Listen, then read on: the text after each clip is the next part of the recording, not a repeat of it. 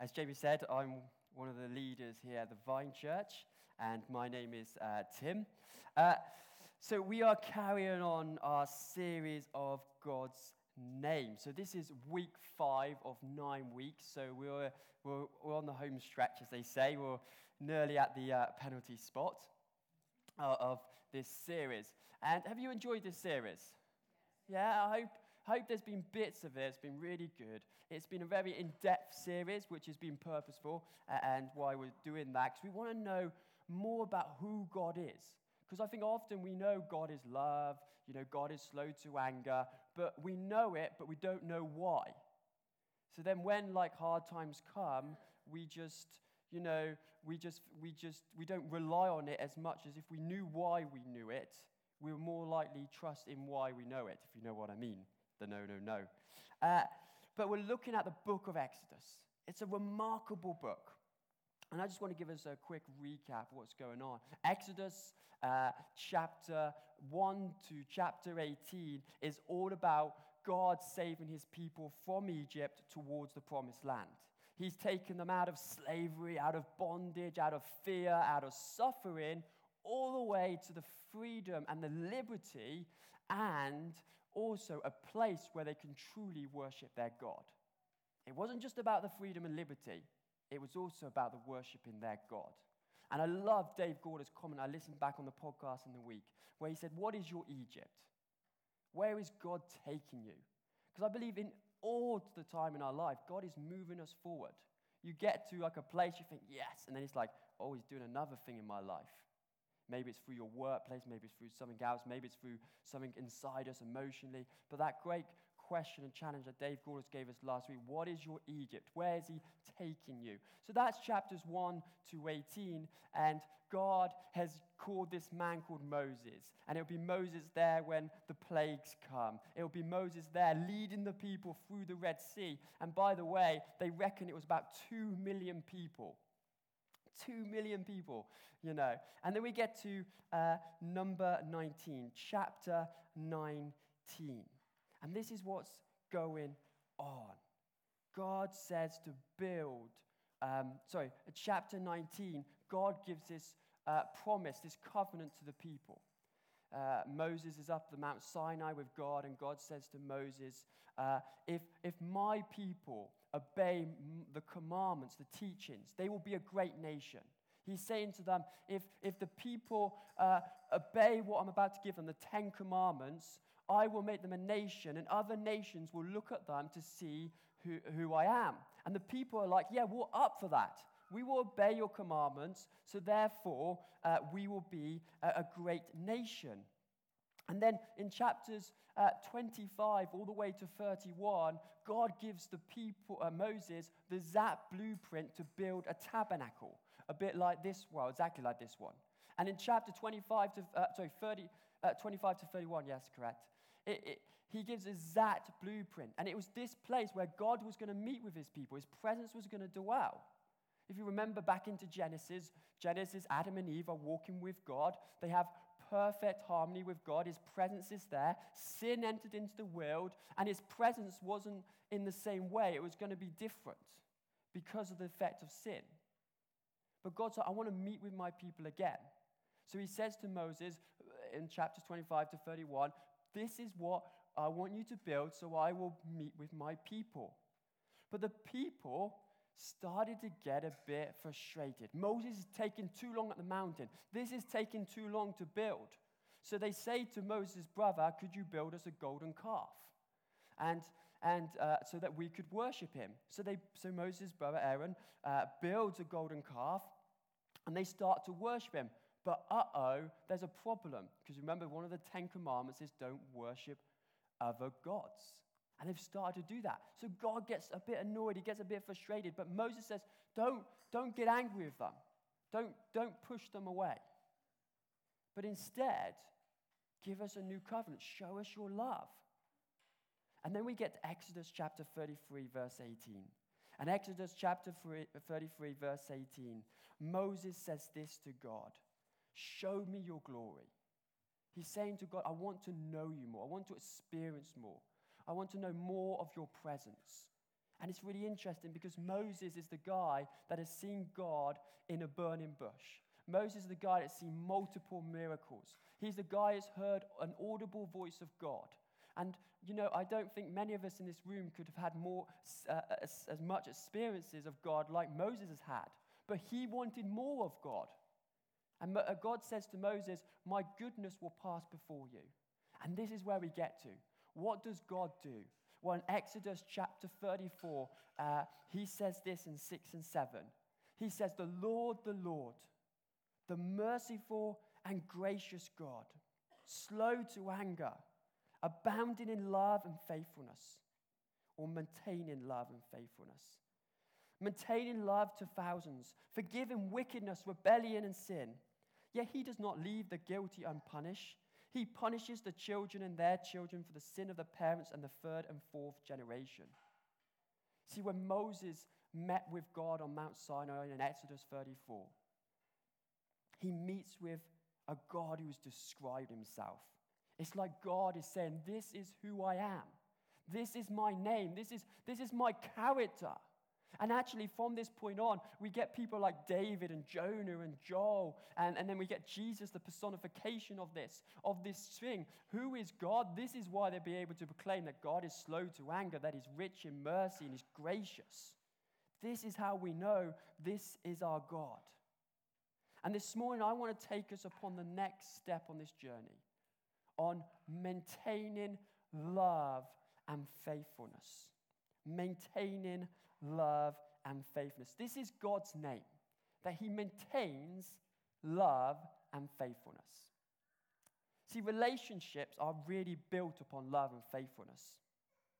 Whether that's a relationship between a mother and a daughter, a husband and a wife, or even two really close friends, they're built upon love and relation, uh, faithfulness.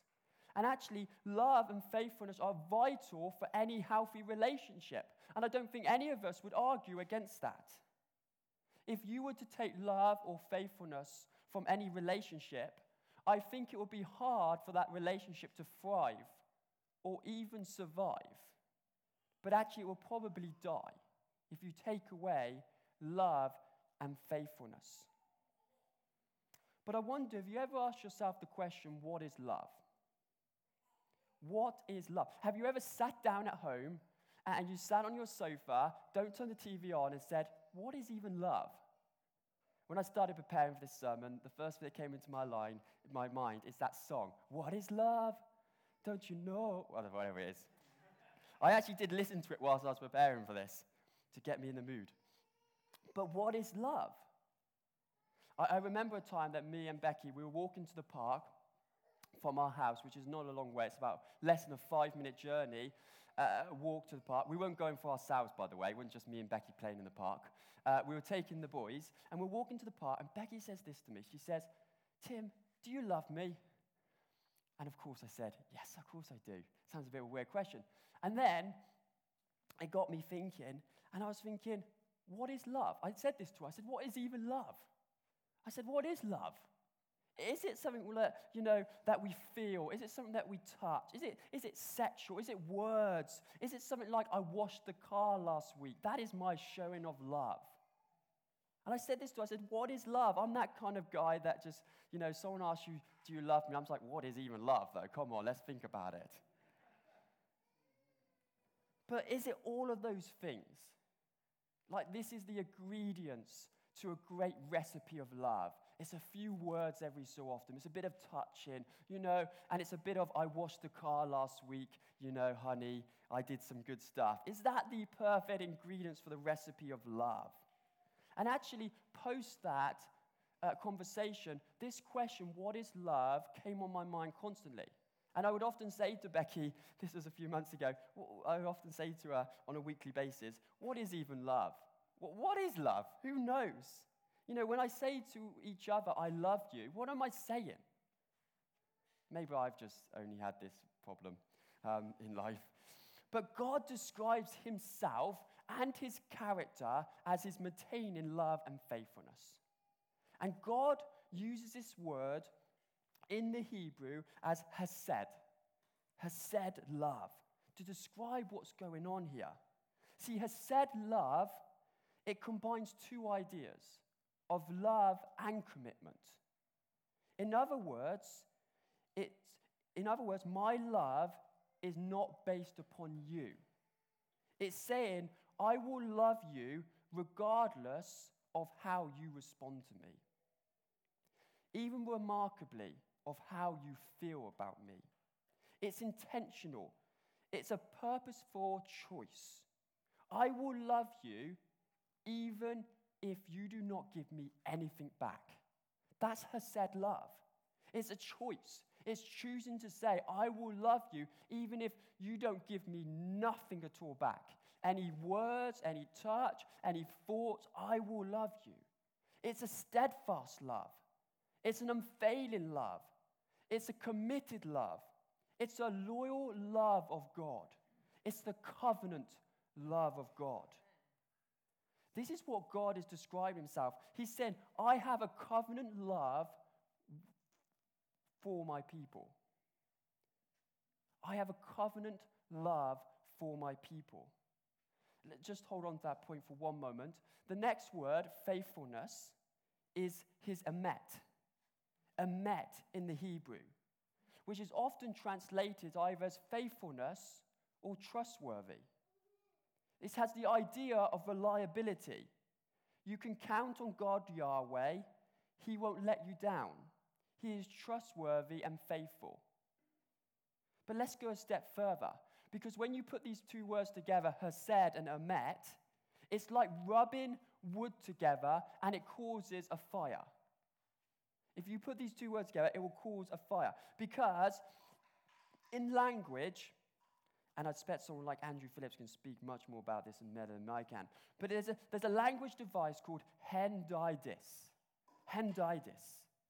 And this is what it does. If you put two nouns together and you, they are smashed together, they help define each other. So, for example, God's love is his faithfulness, and God's faithfulness is his love. Does that make sense? God's love is his faithfulness. And God's faithfulness is his love. So, because he's put these two love and faithfulness together, they strengthen each other, they cause a fire. See, this is where the English translation of love, like many of us know, is so weak. It's really weak. See, when we read love, many of us think of feelings. We think of, oh, God, he, he loves me, he's nice. It's a warm feeling of emotion towards us. But it is that, but it's so much bigger than that. Hesed and Emet is God's loyalty to you. That he will never abandon his people. He will be faithful to the bitter end. That's what's going on here. It isn't such a warm feeling, it's about the covenant love of God, it's the loyalty of God. So God is saying to Moses, but he's also saying to us today that I have a loyal covenant towards you. I have a loyal love covenant towards you. I just want to look at this passage in Genesis chapter 15 for a moment. And you don't need to turn there. I'm going to quickly summarize. You can if you want to, but Genesis 15. And it's a weird, crazy, but powerful passage. And actually, most people skip over it. They don't, we don't really talk about it in church, but it, it is so powerful. And let's just work back a bit. Genesis 12, Abraham. Abraham, uh, God made a covenant with Abraham, and he says this I will make you a great nation, and I will bless you. I will make you a, uh, your name great, and you will be a blessing. I will bless those who bless you. Whoever curse you, I will curse. All the people on earth will be a blessing through you.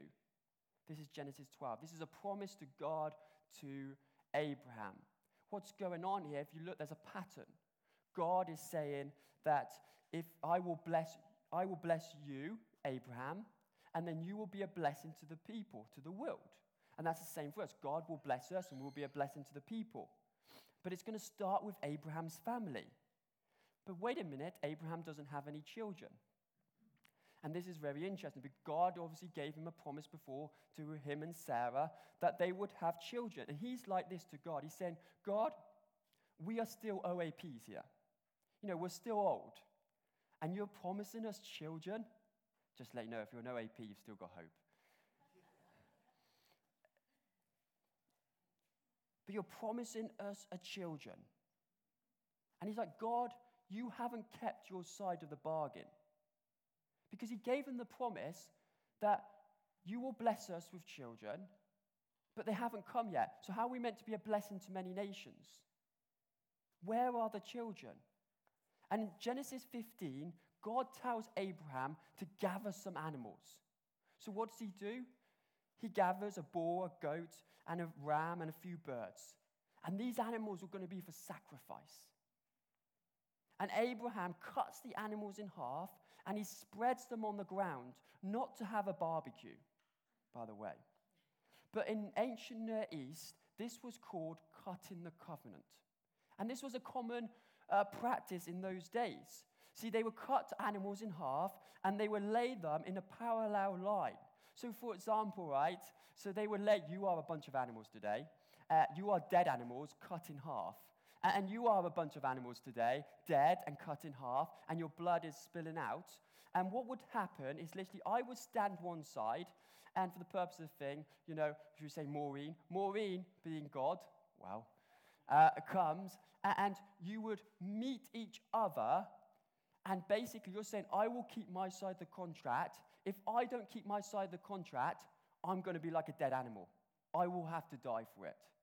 That's what's going on. So basically, this was a common practice. You know, for example, say if, um, say in those days, I was going to sell a load of land and a load of cattle, quite common in those days. I would say, I will give you this much money on this day to show you that I will keep to my promise.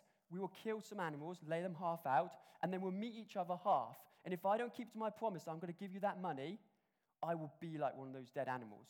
Does that make sense? So that's what's going on here. Uh, it's called cutting the covenant, quite a common practice. But a bizarre turn happens when Abraham, this is God doing this, falls asleep. And as Abraham falls into a sleep, Abraham sees this vision of God as a smoking fire pot. And he's walking through these animals all by himself. So he's like, he's, he's, he's done this practice, and now in his deep sleep, he has this vision of God like a smoking fire pot. What's going on here?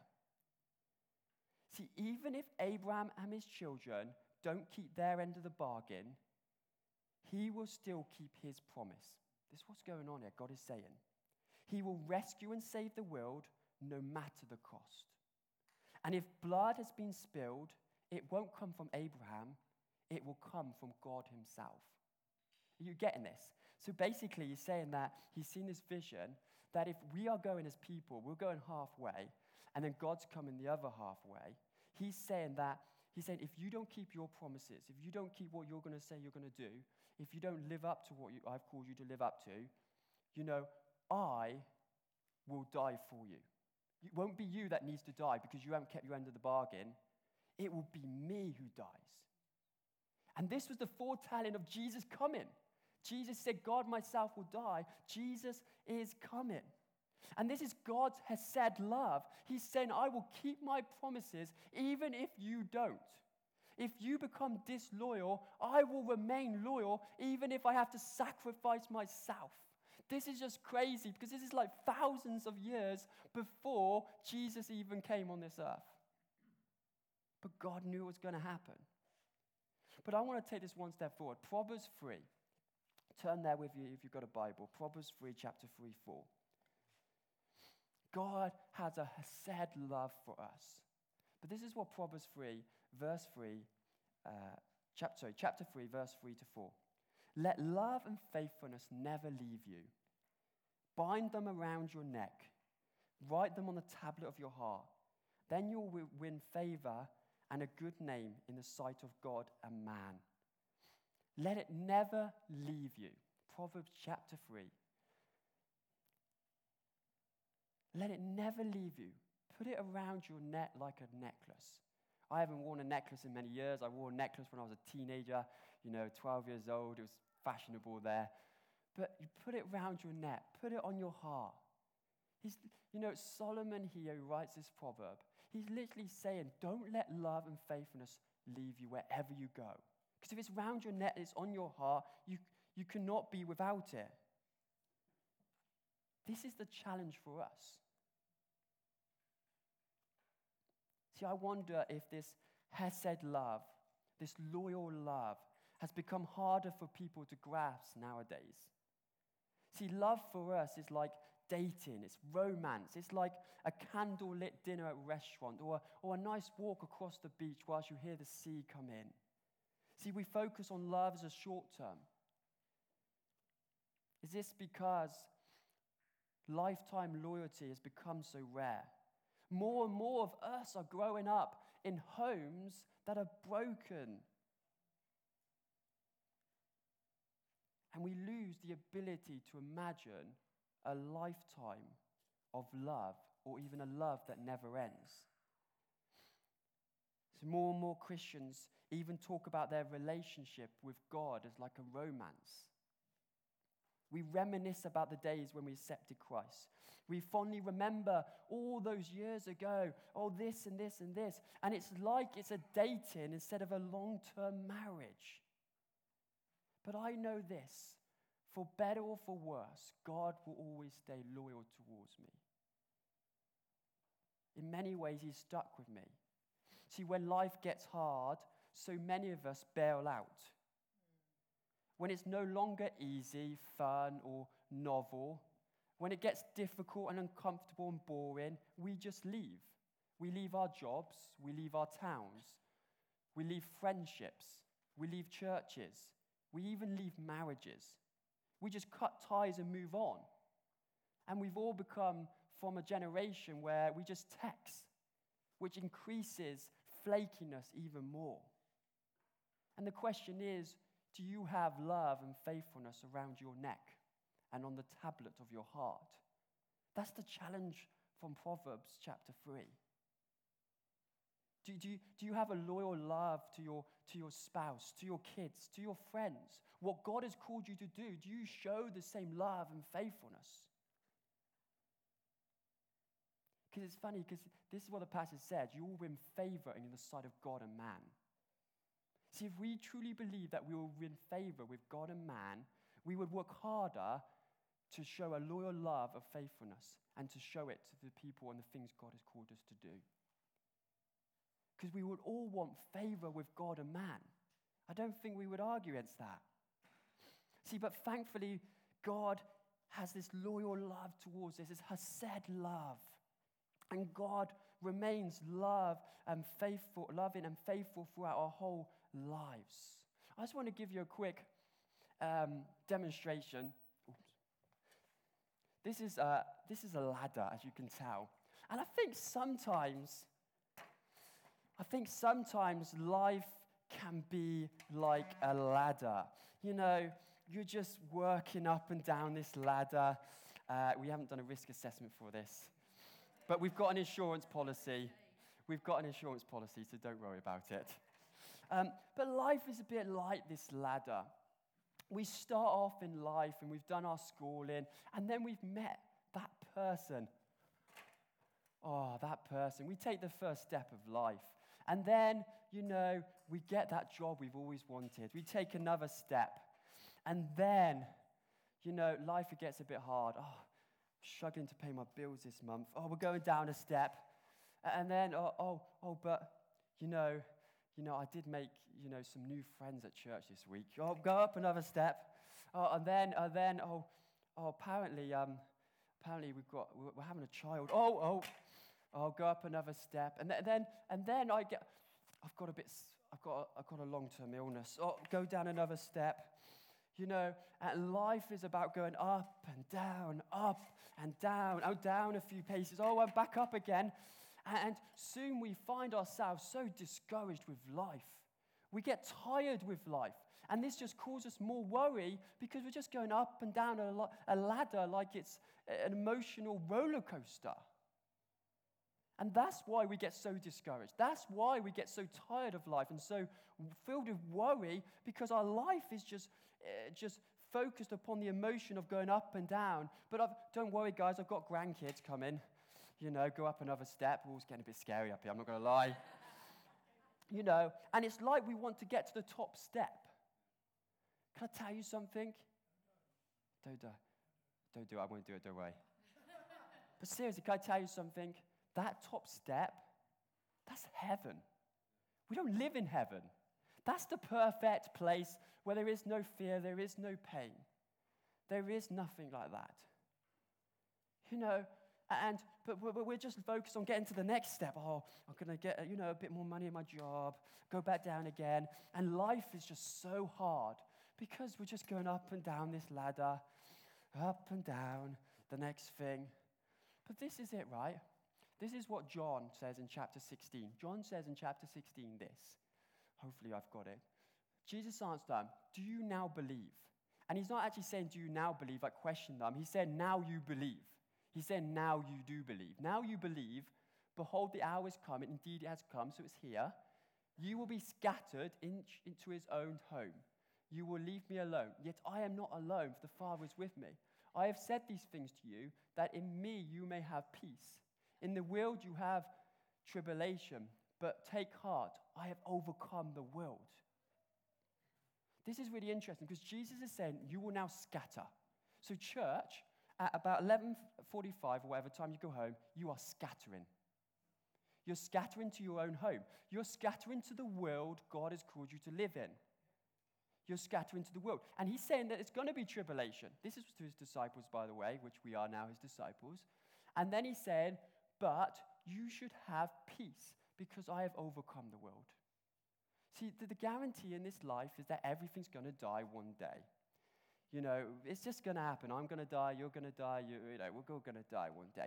You know, the guarantee is that we'll probably lose a job one day. You know, and we could feel, uh, we, could, we could just keep going down this ladder, down this ladder, and feel like a bottom of the pit. But actually, what keeps us in this life is actually be content with what, who God has called us to be and what God has called us to do. Because otherwise, you'll be going up and down, and your, your life will just be like a roller coaster. And I think, how do you have contempt? It's knowing who you have contempt in. And that's the love of God, the loyal love of God. Right to the end, He will be there for us. Right to the end. I love this passage in Isaiah chapter 54, verse 10. And he says this the God, this, sorry, through the mountains, though, sorry, though the mountains be shaken and the hills be removed, yet my unfailing love, Hesed love, for you will not be shaken. Saying everything's going to disappear.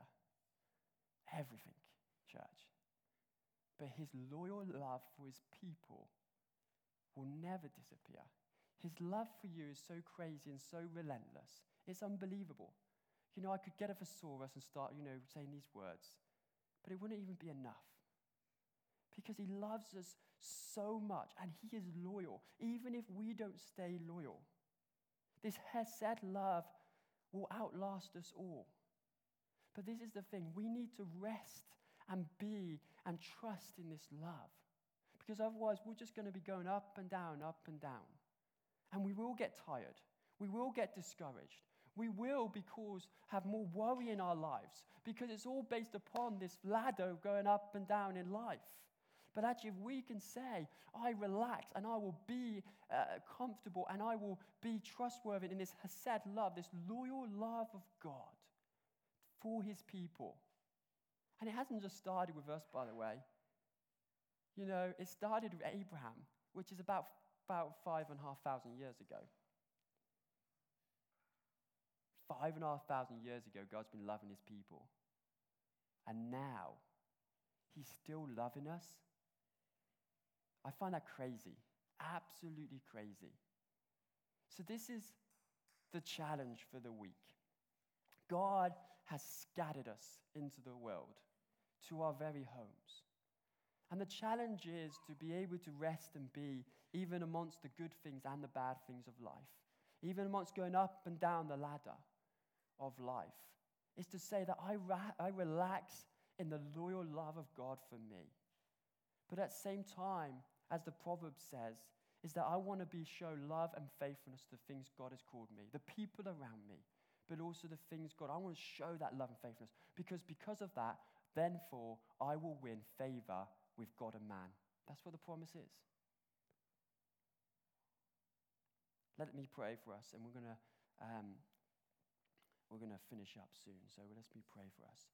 Father God, I thank you. You have this hesed love for us, a loyal covenant love for us that cannot be broken. Even though if we break our side of the bargain, you will sacrifice yourself. And I thank you, Jesus, you did. But I pray that you would help us to be and relax in this hesed love, this loyal love.